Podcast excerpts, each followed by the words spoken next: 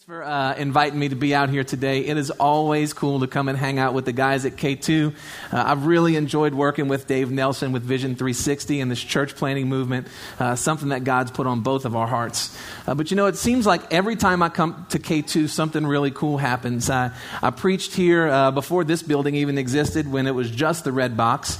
Uh, Dave let me come and preach a vision and encouraged people to come with us to Ogden to plant our church. Uh, and when that happened, I had a gentleman named Stephen Souls who came with me. Uh, he's been with us since day one and has recently sold everything that he owns and has gone to a full time ministry school in Louisiana and is coming back uh, to do full time ministry at the Genesis Project. This is a guy that's 50 years old uh, and really just sold everything he had to follow Jesus. I don't think there's much more cool things than that. And then the second time I preached here was Super Bowl Sunday. Dave threw me under the bus on that one. Uh, but being from New Orleans, you knew what happened on Super Bowl Sunday.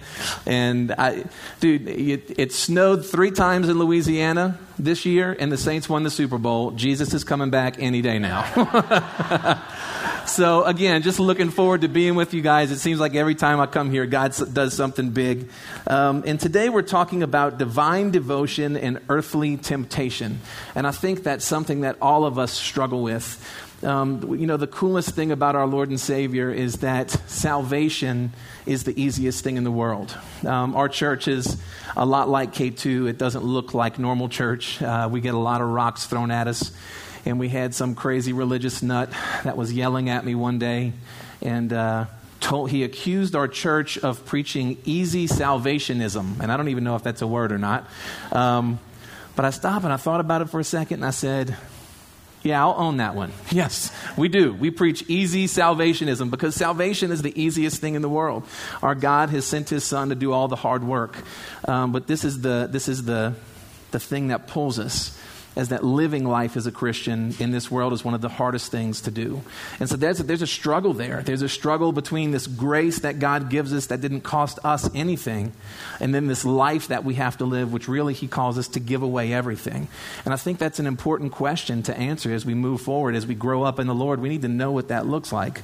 And so um, today we're going to be teaching out of the book of Second Corinthians, chapter 6, and I'm going to read verses 14 uh, through chapter 7, verse 1 it says, Do not be yoked together with unbelievers. For what do righteousness and wickedness have in common? Or what, what fellowship can light have with darkness? What harmony is there between Christ and Belial? What does a believer have in common with an unbeliever? What agreement is there between the temple of God and idols? For we are the temple of the living God. As God has said, I will live with them and walk among them, and I will be their God, and they will be my people. Therefore, come out from them and be separate, says the Lord. Touch no unclean thing, and I will receive you. I will be a father to you, and you will be my sons and daughters, says the Lord Almighty. Since we have these promises, dear friends, let us purify ourselves from everything that contaminates body and spirit, perfecting holiness out of reverence for God. And, you know, even as um, pastors, we all struggle with temptation. You see that on the news just about. Um, you know, at least a few times a year where some big evangelical leader struggles and gives in to temptation. Um, and we have uh, a video that Mr. Rutt has put together this morning that I'd like you guys to watch about uh, getting up and trying to do what's right and falling sin to temptation. You know, we've all fallen into that place. If the day just ended at like 4 o'clock in the afternoon, I'd weigh 60 pounds less than I do right now. I turn into the cookie monster at like after 8 o'clock. They're calling me. You know, one thing that I am celebrating today, I actually was reading in my journal this week. Uh, this Sunday is actually to the day, uh, the 14th year uh, back to when I accepted Christ and uh, yeah, cool celebration. And I just it started getting me thinking about you know how much my life changed. That was a, that was a pretty uh, I don't know if it was young and old. I was 20, 27 years old, but uh, had really lived a full life at 27. All the sex, drugs, rock and roll that I could get. Had a lot of business success. Um, and every time that I would reach this pinnacle of whatever I wanted to do, whether it was in business or I owned restaurants, I owned some live music clubs, every time I would reach it and, and it would come to fruition, I remember just feeling this empty spot on the inside of me thinking, man, I, I, thought that this time would be it. I thought that this was the thing. And I just remember when I accepted Christ, it was just like so simple and so plain and so fulfilling. That big God sized hole in my gut was filled up finally for the first time. And I was kind of uh, obnoxious. Not kind of, I was really obnoxious for the first six months that I got saved because I just wanted to go tell everybody. I wanted to tell everybody how my life had changed. And I didn't know anything at that point in time. So I did the thing that all good new saved people do. I went home and told my whole family they were going to hell just to make sure that they understood that. But I was saved now. You know, the arrogant, drunk egomaniac was now saved and everybody else was going to hell. Um, so, you know, but we grow up. We grow up and we start to understand Christ and we start to get more humble as we get old. And I remember um, about six months after I got saved, I had sold the last nightclub that I owned, but still hung out with those guys and still loved them. And they asked me to come in for martini night. And so I said, hey, I'll come in for martini night. And I went in, and so they wanted me to taste the new martinis. Um, and about 18 tasting martinis later, uh, was just hammered. I mean, I was just hammered. And I never considered myself an alcoholic, but I was drunk all the time. That's just what you do in the nightclub and restaurant business. Um, and man, I remember the next day waking up uh, and not just hungover, but just feeling grieved like I've never felt grieved before. I just really felt sorry, whereas as all the times before I would have woken up, you know, brushed my teeth, laughed about all the stupid things I did the night before, and just went on with business as usual. But I remember that I was grieved, and it was really at that point in time where I knew something had changed, that something is not the same. I can't live the same way anymore, and it's going to be okay. Something is different about me. But really, it was a little bit shocking that even six months into my walk, that I just began to take things for granted already. And isn't that something that we do with everything? I mean, as we get used to something, not only do we take it for granted, but we have almost an expectation that it will continue to serve us. You know, it's a little bit ridiculous. Um, you look around today, and, you know, remember when, does anybody even remember TV dinners? remember those things? I mean, the gall to have to turn the, the oven on, to stick a TV dinner in there and then have to unwrap it. You know, now we've got microwaves and we just blow it up. We nuke our food and put it in there. And remember the days when you had to like get out of the car and go into a restaurant to eat? Right? And now we've now one drive-through is not enough. Now we're like obnoxious trying to time which drive-through we get into and how we race the person to get through, or is that just me? But we've got two drive throughs now that so we can get through quicker, and just everything is just on demand with Netflix. And my phone is probably the most obnoxious thing in the world. It's like a lobotomy if I lose my phone. I can't do anything, I just kind of sit there and stare. I don't have email, I don't have text messaging, I don't have my phone, I don't have my appointments. So I get behind this guy in Walmart the other day, and he's got the same phone I got, the Droid, and it's got that barcode app. Have you seen that thing? It's, it scans barcodes on any product and it pulls it up to tell you where you can get the cheaper one, and it gives you GPS directions on how to get there, right? Out of control. We've become so efficient we can't get anything done anymore. so this guy is in front of me arguing with the cashier at Walmart because they price match. And he has scanned every single thing in his basket, and he's saying, Well, Target has this cheaper. And she's like, Okay, sir, well, I'll mark that down. And he, every item in his basket. He's going through and arguing. I'm thinking, oh, goodness. But just we have this it, convenience has brought this expectation into our life that really has rocked our world and it makes it so hard to be committed to something. It makes it so hard to be devoted to something because we have all these false expectations that society puts into our lives. And that is a hard, hard thing to balance with being a Christian, with walking as a child of God, because we have these very unrealistic American expectations of what life should be like that really doesn't match up with what the Bible calls us to be as believers. And I'd really like to talk about that struggle today. And if you would just bow your head with me one moment, I'd like to pray before we go on. Uh, Father, I just thank you for letting me be here today. Uh, I love these people, love Dave and his staff. Uh, you're doing so many great things at K2. And I just pray that um, today would be a time where you could speak to us and that we would leave different than when we came in. Um, even if it's mad, glad, or sad, uh, just don't let us leave the same. So, Father, speak to your people today. Change hearts. Uh, you know them and love them more than anybody. Uh, minister to them today through these words. In Christ's name, amen. So the question becomes this is if we're called to be divinely devoted, if we are called to be divinely devoted to God, what does devotion mean? And I looked up the definition and it says this it says to have an ardent love or complete commitment to a passion or purpose. Complete commitment to a passion or purpose. You know, with all the things going on in life, last time I was here, we talked about the world kind of being like this carnival that pulls us away from these divine devotions. Um, but listen to what it says here in 2 Corinthians, verse 6, chapter 6, verse 1. This starts the chapter uh, that we're going to talk about today. As God's partners, we beg you not to accept the marvelous gift of God's kindness and then ignore it. For God says, At just the right time I heard you. On the day of salvation I helped you. Indeed, the right time is now. Today is the day of salvation. Today is the day of salvation. Don't take God's grace for granted. And you know, when it, this has been, these 12 men 2,000 years ago started this thing that's called the church. The reason that we're all sitting here today. And it's just like the telephone game. As churches grow and denominations split and as things go forward, things tend to change. And I think the one way that we have to stay devoted to what God has called us to do is make sure that we continue to go back to His Word and not to let philosophy or denominations or religion or people speak into what the church should be or what God has asked us to do. We need to go back to the source. Because I can tell you, I will let you down as a pastor. Dave will let you down as a pastor. Men will always let you down. Women will always let you down. But the Word of God is where we need to go to stay devoted. 2 Corinthians 6 14 through 16 says this Don't team up with those who are unbelievers. How can unrighteousness be a partner with wickedness? How can light live with darkness? What harmony can there be between Christ and the devil? How can a believer be a partner with an unbeliever? And what union can there be between God's temple and idols?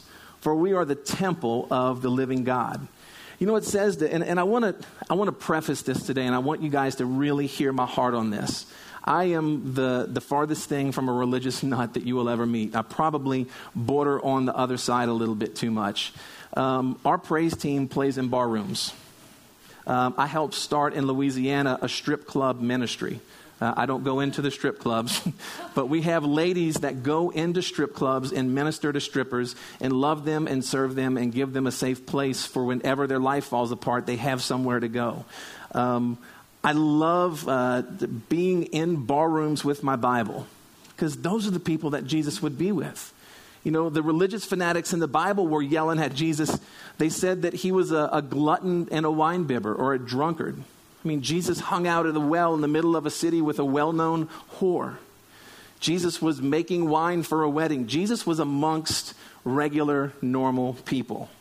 And hear my heart when I say this that this verse does not mean that we become some kind of snooty religious fanatic that we separate ourselves from sinners.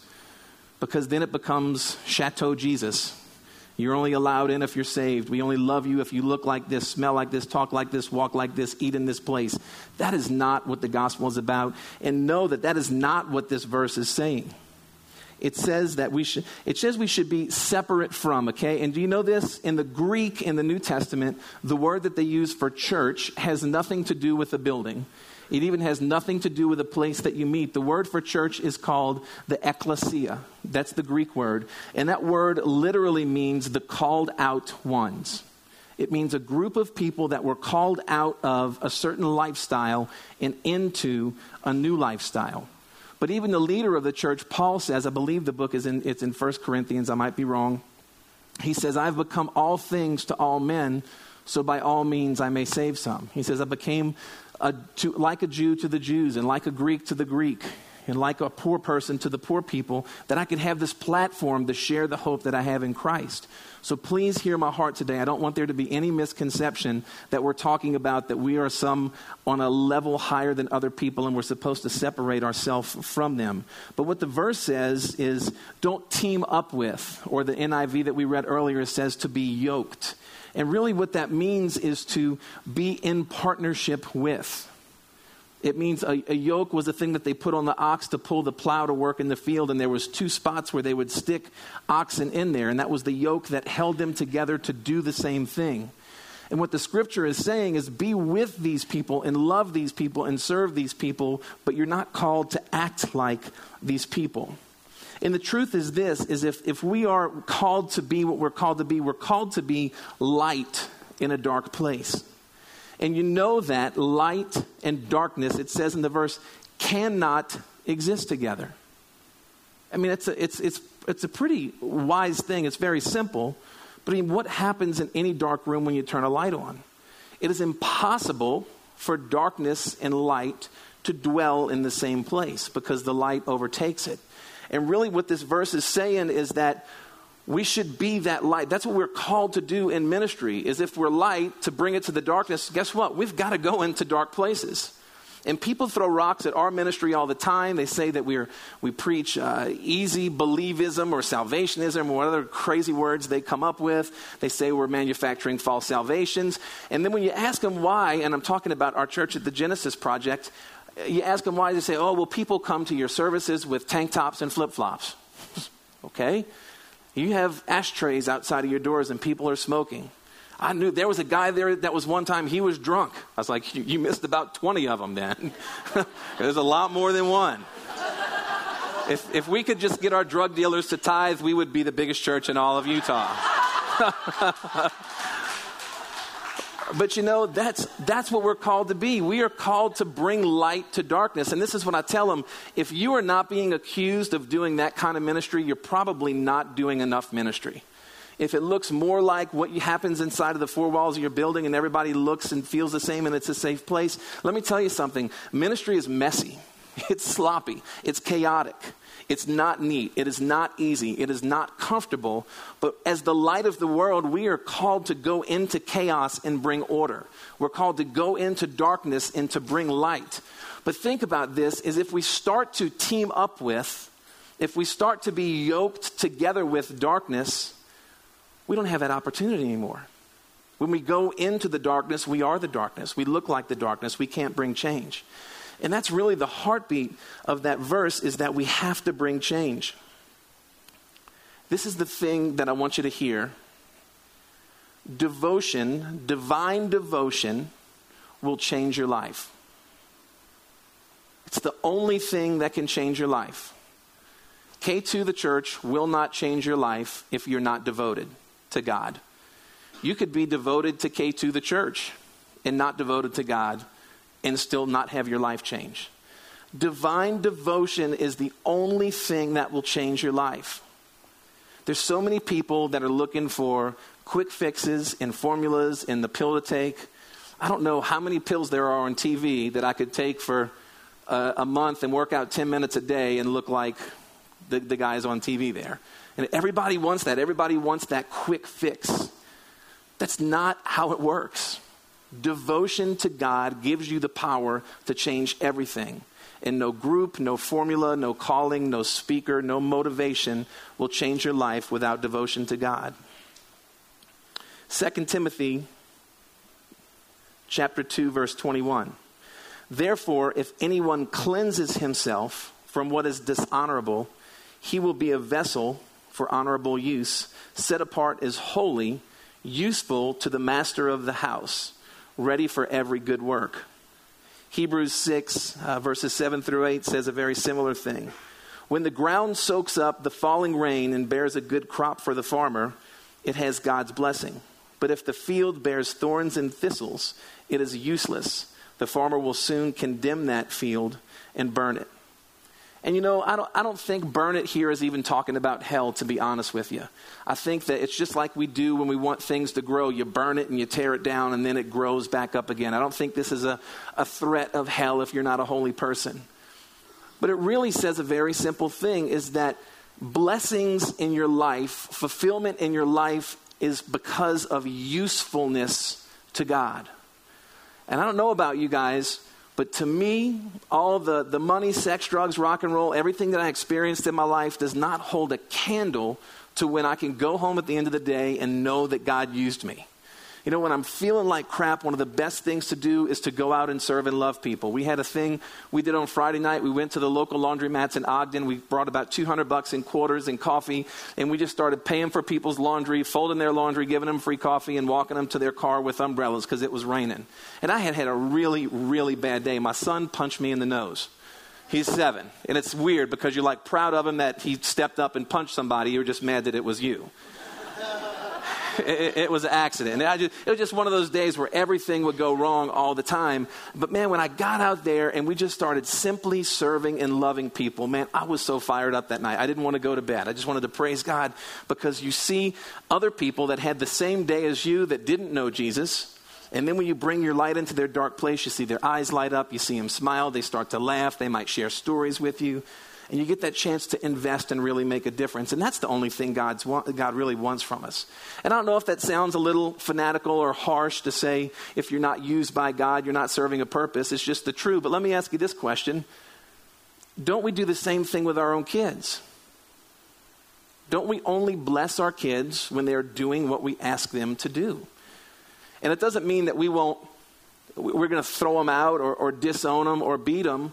But I mean, imagine you, you know, you find your daughter in bed with some guy, or she comes home drunk, or you find your son taking drugs, or he's smart mouthed to you, and then comes up to you and asks you, hey, can I have a sleepover? I need a hundred bucks to go play tonight. Uh, no. I mean, it's, it's really that simple, is that even with, I, I tried, if I, every time I want to put how God is feeling about me into perspective, I look at my own kids because I know that they are doing things that frustrate me, and God is looking at me the same way that I'm doing things to frustrate them. I also know this is when my kids are, are doing what they're supposed to do, and when they're respectful, and when they're honest, and when they're trying. I don't expect them to be perfect. But when they're just seeking the right things, man, I can't bless them enough. I can't do enough things to give them good things and to raise them up and to love them and to serve them.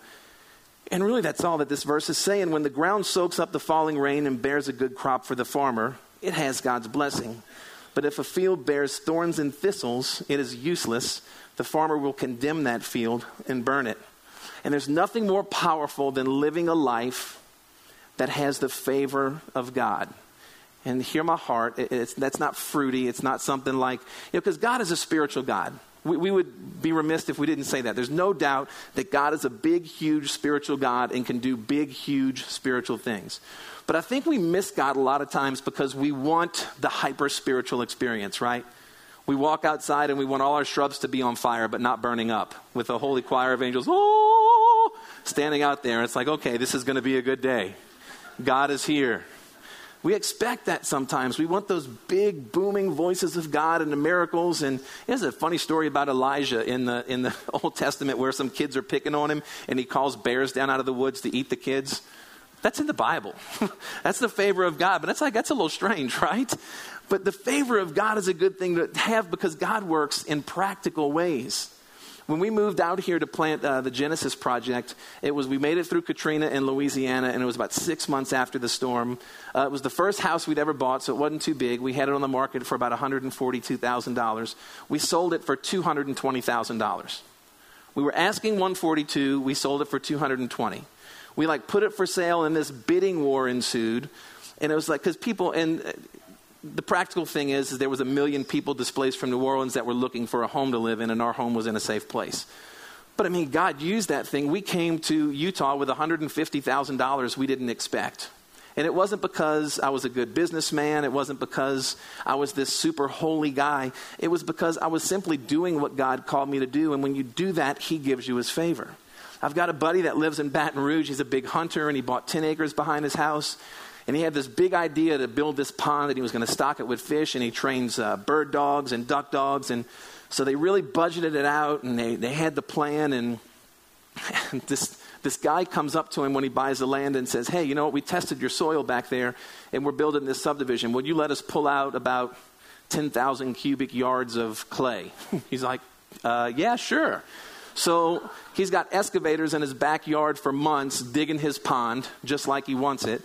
And when they leave, uh, they dug and they hit an artesian well in the bottom of the pond. And so it fills itself up, and it's like this crystal clear green water. And then in Louisiana, it always storms, so it starts storming, and the stream next to it overflows into it, and now it's stocked with perch catfish and bass, and he made money by selling the dirt out of it. And it wasn't his plan. His plan was to pay for it and to do all these things. And to me, that's the beautiful thing about being in God's favor. I don't have an expectation if I give 10 bucks at K2, I get a thousand backs. That's not what I'm talking about. But when you do what God has called you to do, you just have this divine favor, which makes it a whole lot easier to be devoted to God. Because if we spend our time trying to run away from God and have our agenda and do our things and not listen to God, and then when all of the crap hits the fan, we, we beg and God, oh, I need you right now, then we start pointing fingers and it gets all messy. And it, it's very hard to be devoted to God because then you feel abandoned.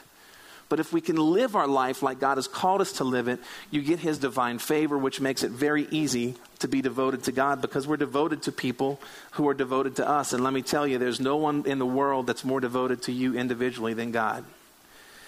But then the next question we have to ask is this even in that devotion, even when times are good, you see it throughout the scriptures that we are going to be tempted. God says, expect persecution. If you look at, I mean, if there was anybody that God wanted to bless, it would have been Paul, right? I mean, this guy gave his life away, the greatest church planter, the greatest missionary in the New Testament. But Paul said he's been shipwrecked, lost at sea, stranded in the water for three days. He's been received the 40 lashes minus one. He's been in prison. He's been abandoned by his own brothers. All this for the glory of God. He had been tempted. He had been beaten. And he was devoted. So, how do we deal with divine temptation? Excuse me. How do we deal with temptation in the midst of divine devotion? The Bible says God will never tempt us. So, how do we deal with this, this temptation? And, you know, I really like to look at Paul because if you see in the beginning of Paul's ministry, he was kind of like me 100 miles an hour, always fired up, always 10 steps ahead, uh, just almost annoying. And he was arguing with Peter about all these things. He was always arguing with people about, I am an apostle. I didn't walk with Jesus, but I met him on the road to Damascus. And every city that he went to before he had to minister, he spent most of his time trying to convince them that he had the authority to minister. And then when he sees Peter eating with the Jews and not with the Gentiles, he rebukes him and he's all up in his face and in front of people. And you see this zealousness in the beginning of his ministry, but not a whole lot of spiritual maturity. But then as, as Paul gets older, and you see him write the book of Romans towards the end of his ministry, and he's just been through a lot. He's been fully devoted, he's been tempted. And I think this is a picture of Paul that we can learn from because you just really see him um, getting, just getting mature in his faith. And, and one of the things that we have to remember about being tempted is this, is that we are fully forgiven when we accept Christ. Salvation is easy. We are pure. We are justified. We are in heaven with God. We are the kingdom of God. He dwells in us. But that is not a fire insurance policy. Okay? We can't just say, okay, one, two, three, come into me. I've said the prayer. Now let's go to the strip clubs and get a six pack. That's not what Christianity is about. But that's a, a lot of churches are teaching that these days. And don't get me wrong, I still like to drink a beer every now and then. I like to have some wine. Uh, alcohol is not a sin, drunkenness is absolutely a sin. We, none of us should be in strip clubs. But there's, there's some things that we have to think through that just because we are filled with grace and forgiven by God, it is not a license to live how we want to live. And Paul really recognizes this in his maturity. He says in Romans 6 1, What shall we say then? Shall we go on sinning so that grace may increase. And I, I, have a tendency to rant every once in a while. And this is one of my favorite rants by Paul in Romans chapter 7. It says this I do not understand what I do, for what I want to do, I do not do.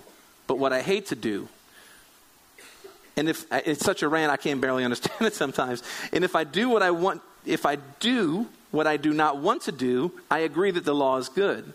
As it is, it is no longer I myself who do it, but it is the sin living in me. I know that nothing good lives in me, that is, in my sinful nature, for I have the desire to do what is good, but I cannot carry it out. For what I do is not the good that I want to do. No, the evil I don't want to do, this is what I keep on doing.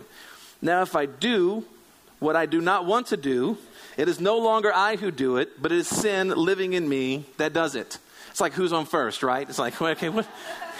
And I have those freak out moments sometimes where I just start rambling and, you know, but this is God's ramble. But Paul, even at this time in his life, he said, Yeah, I struggle.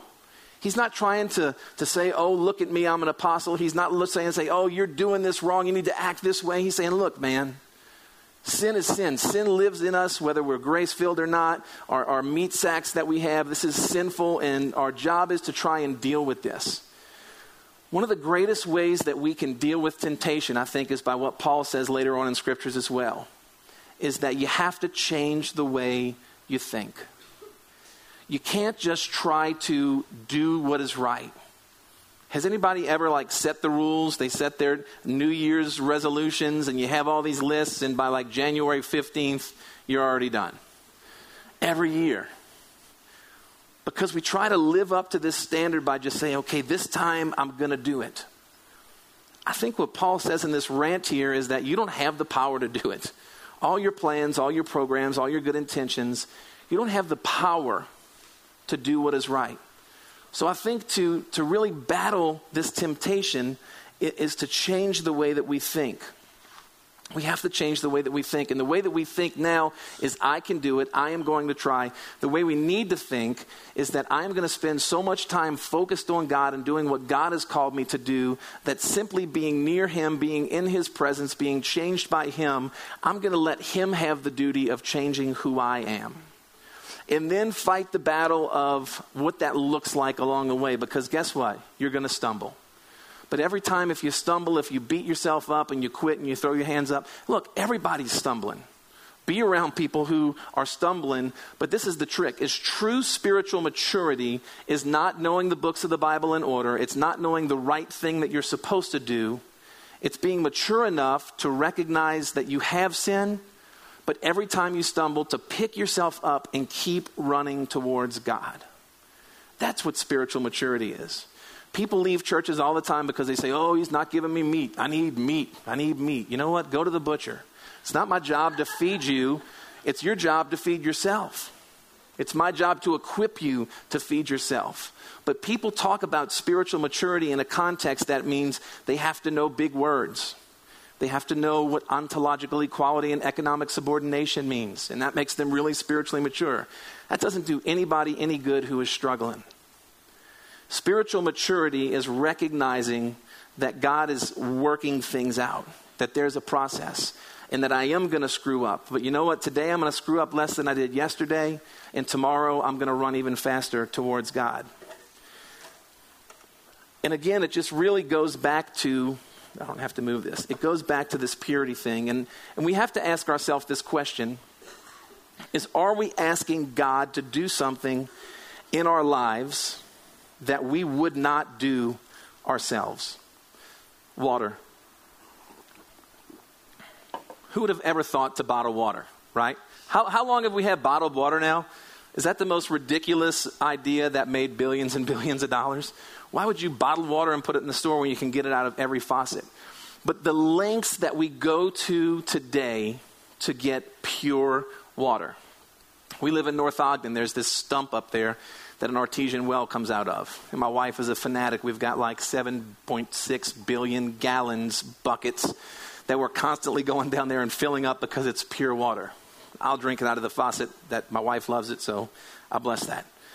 But we spend so much time, and you look around the world in Africa and in Haiti and all these places where they simply don't have water that's pure.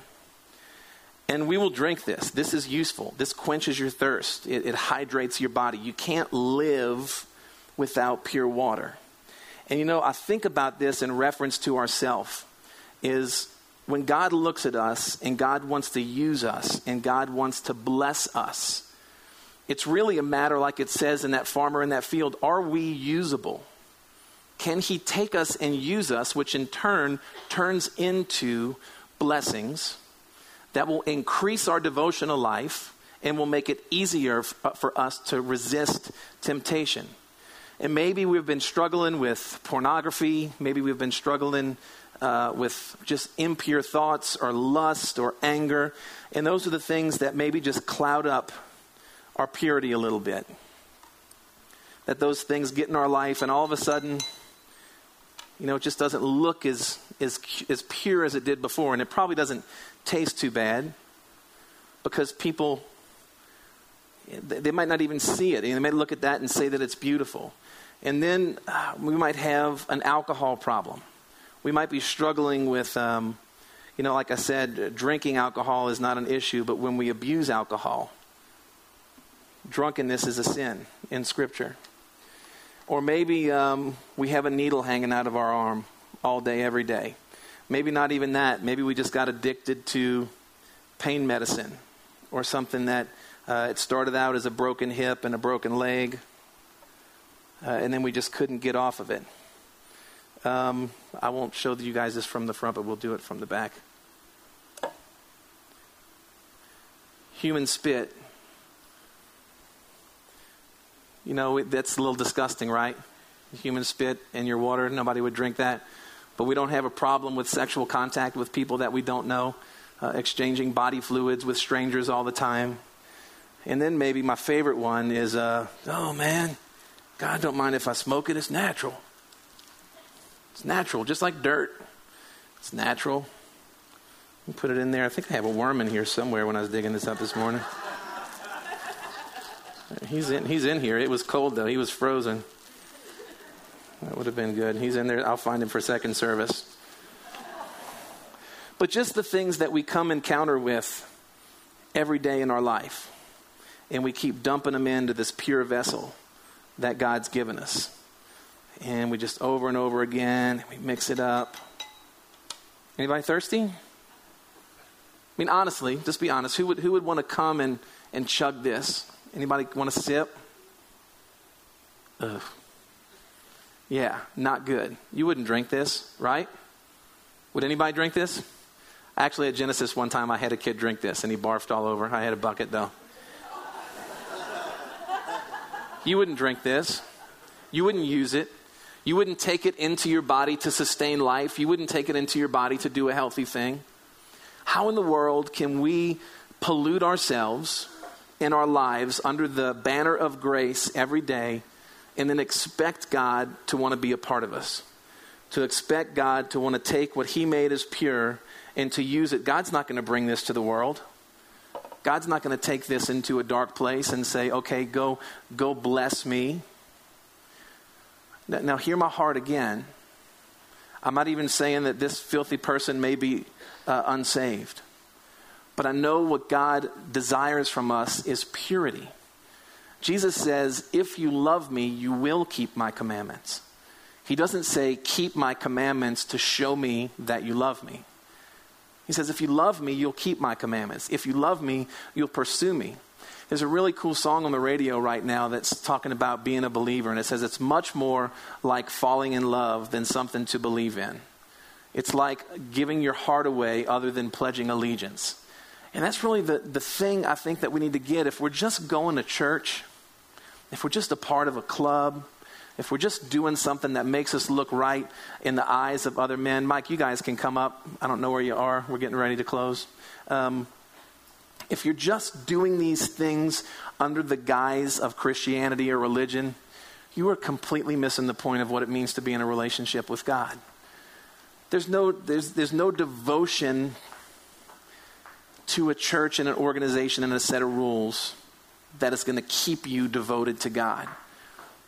There's no set of rules that you can try to keep to keep you away from temptation without the power of God. And just to really make it simple, is this is that when we make ourselves pure, devoted ourselves to following God and asking God, What do you want from my life today? then you have the power to do everything that God wants you to do. And if we start with trying to keeping rules instead of devotion to God, we're never going to be able to keep temptations away from us. And I think this is just the key to success here. And I want to close with this verse in 2 Timothy uh, chapter 2, verse 22. It says, run from anything that stimulates youthful lusts. Instead, pursue righteous living, faithfulness, love, and peace. Enjoy the companionship of those who call the Lord, call on the Lord with pure hearts. And there's really two things in this verse that are key to giving you success. The first thing is to flee. It says to run away. Don't be yoked together with. Don't team up with things that are unrighteous. But the thing is this is if all we do is flee, if we're just running away and we're not running to something, you're going to get tired. And it's going to eventually catch up with you. It might be lurking around the other corner, and as you're fleeing, you might run right into it. The verse doesn't just say to flee, it says to run from anything that stimulates youthful lusts, pursue righteous living. So we don't just need to flee and run away something, we need to be running towards something. And I'm really the picture that God put in my mind is like this pack of sixth grade bullies chasing this little boy. And eventually he's going to run out of steam or he's going to come to the end of a road or the end of where uh, there's a brick wall on his path and he's fleeing and he's not running anywhere and they're going to catch up with him. But when the sixth grade boy pursues his older brother in 12th grade that plays football, and he runs and just stands next to him and he looks at the other kids and goes, Now what? The boys run away. Because we don't just need to flee unrighteousness, we need to run to a safe place. And when you run into the arms of God, when you run into His purpose, when you run into a church that loves you and will mentor you and disciple you and move you forward, that's when the temptation thing is really going to take care of itself it becomes a symptom of a problem, the problem and the sickness that's been cured by God and what He wants to do in your life, and the symptoms just seem to kind of fall away. Does that make sense? And so let me encourage you with that uh, today. If you pursue God, He will give you the desires of your heart. And I promise you that. And here's the other thing you don't even know what the desires of your heart are. You think you do. You think that what you want is the desires of your heart. I never wanted to be a pastor. never. Uh, my wife was saved two years before me. She was just praying that I would be nice to her. And now she's a freaking pastor's wife living in Utah. Say, watch what you pray for. But let me tell you this you know, I, I've had incredible corporate success, I've had some musical success. I wanted to be a rock star. That's what I wanted. And I wanted to own a chain of restaurants, and I wanted to be a big corporate executive. And man, did all those things in my own strength and was always miserable. I wouldn't trade who I am today and what God is doing in my life today for anything in the world. Somebody gave me a multi million dollar record deal and sent me on the road, I would turn it down. I was actually offered my corporate job back in Katrina when everything was gone and I had nothing to go back to a six figure salary, and I said no. This is what God has called me to do because God knows what the desires of your heart are much more than you know what the desires of your heart are because He created you. He made you with a purpose. And let me tell you, if you just quit thinking and overthinking and making plans and rules and what you're going to do and just open yourself to God and say, okay, God, it's you and it's not me.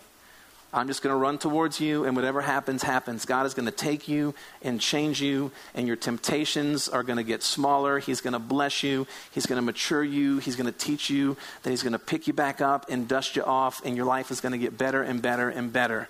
And man, isn't that what we all want? Amen? Amen. Why don't you guys bow your heads and let me pray for you, and then Mike's going to close us in song and worship. Father God, God, it's just easy to stand up here and say a lot of these things. Uh, and I know the tough part is when the rubber meets the road. And I just pray uh, more than anything that uh, people wouldn't overthink these words today, that you would just try to make it simple. Is that um, devoting ourselves to you doesn't mean uh, keeping a set of rules, it means to pursue you with all of our hearts.